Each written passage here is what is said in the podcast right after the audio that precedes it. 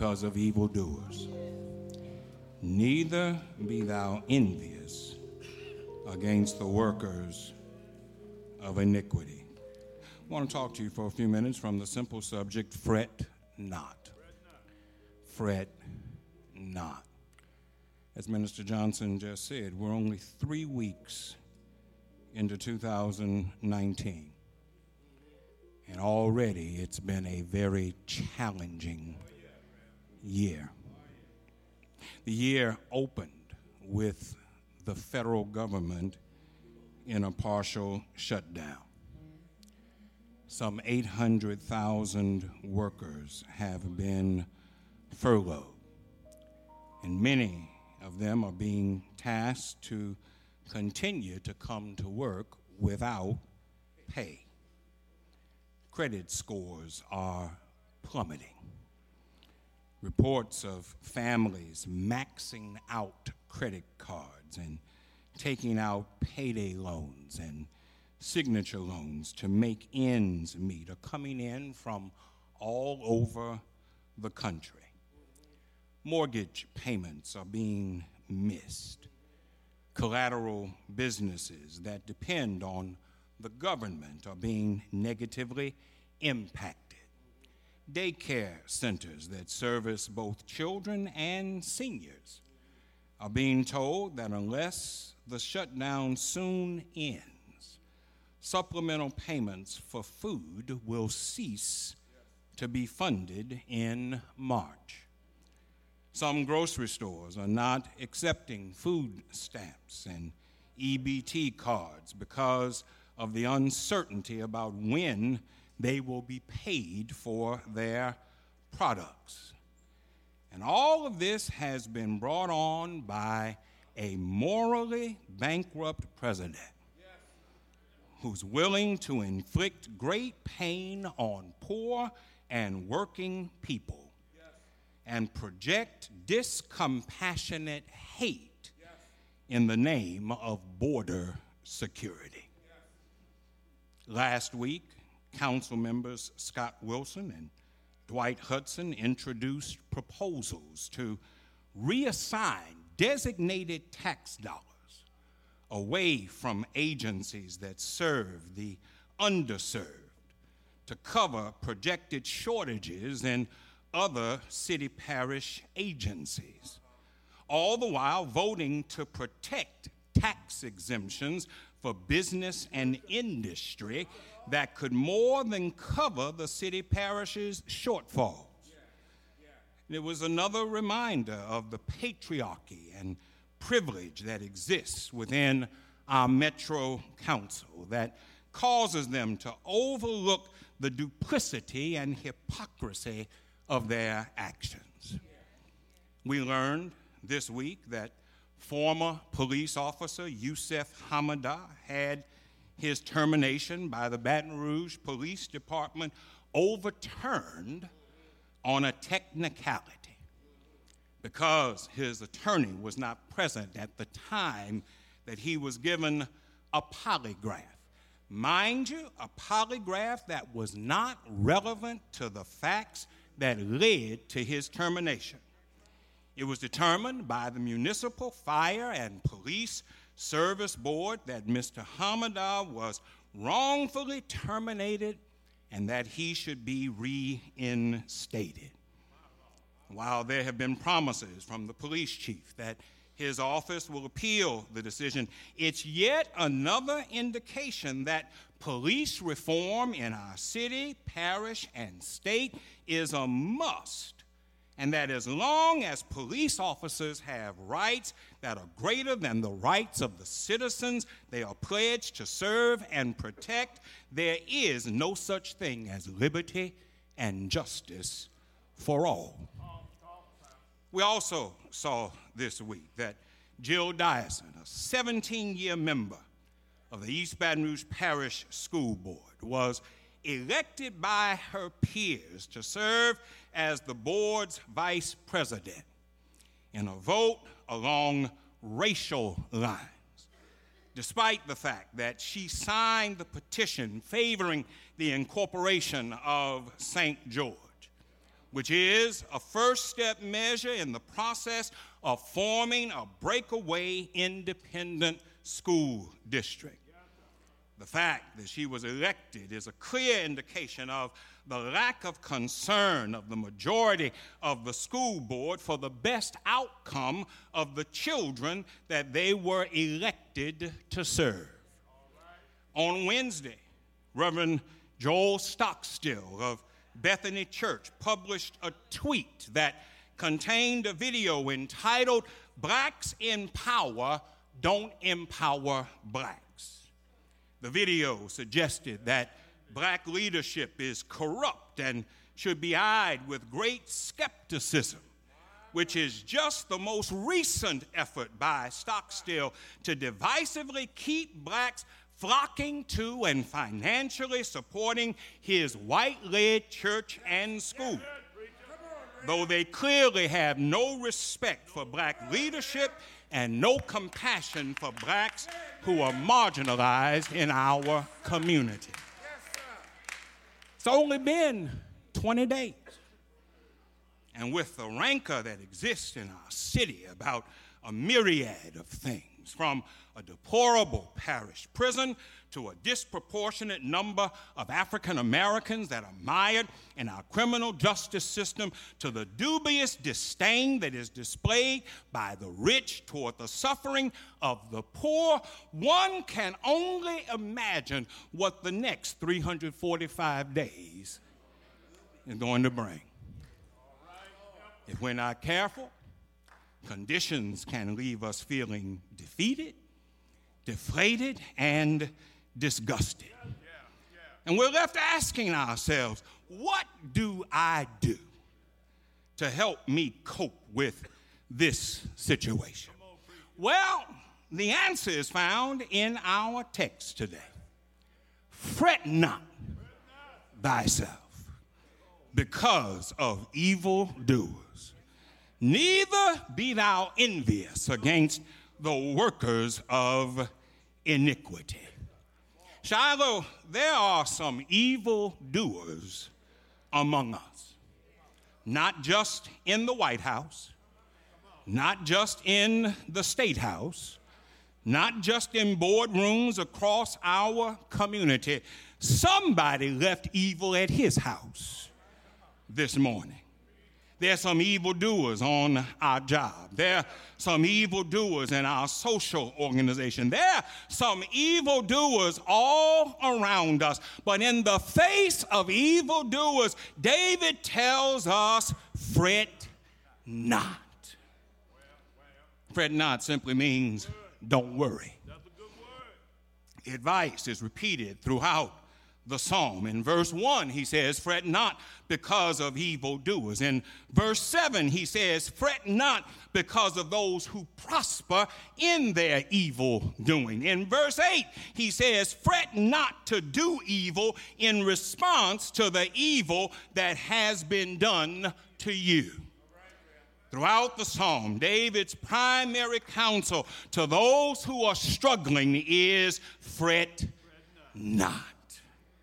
And the word that David gives to his readers is a good word for us today.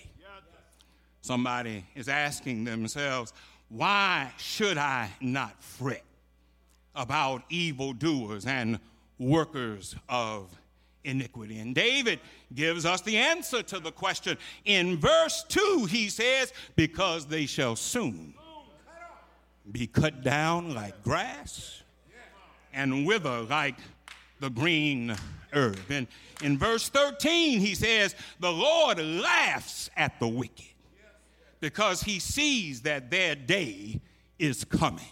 In verses 14 and 15, he says, The sword that the wicked have drawn will be plunged into their own heart.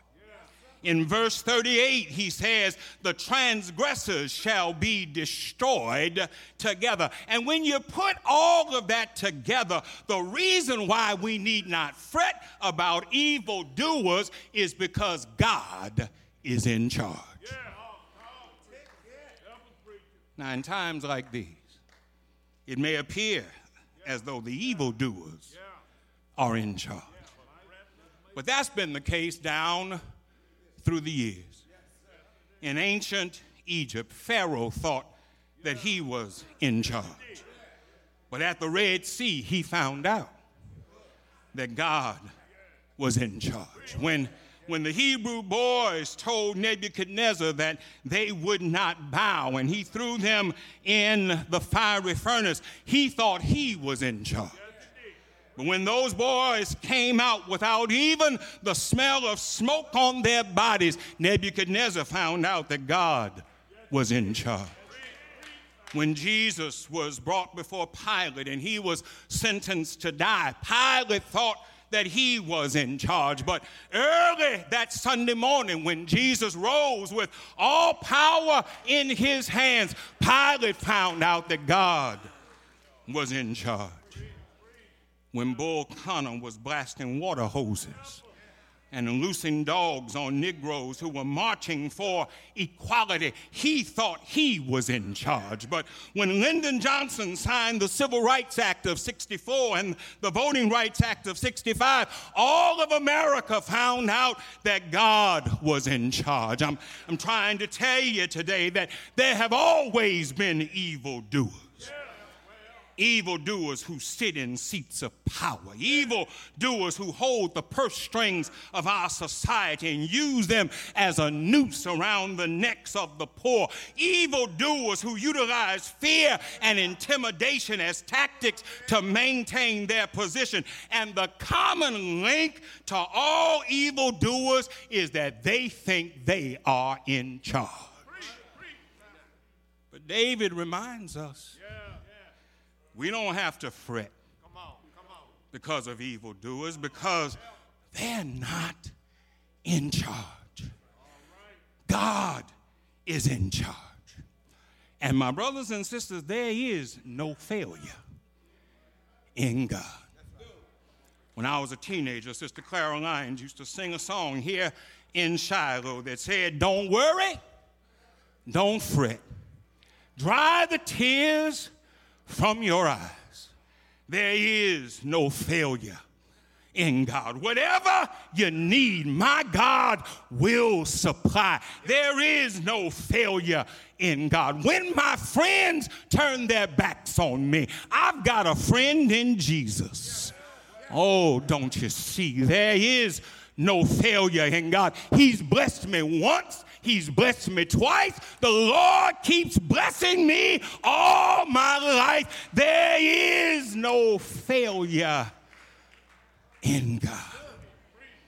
I'm not suggesting that there are not evildoers. I know that there are evildoers. I'm only telling you that the word from heaven is that you don't have to fret because of evildoers. Because the evildoers ain't in charge.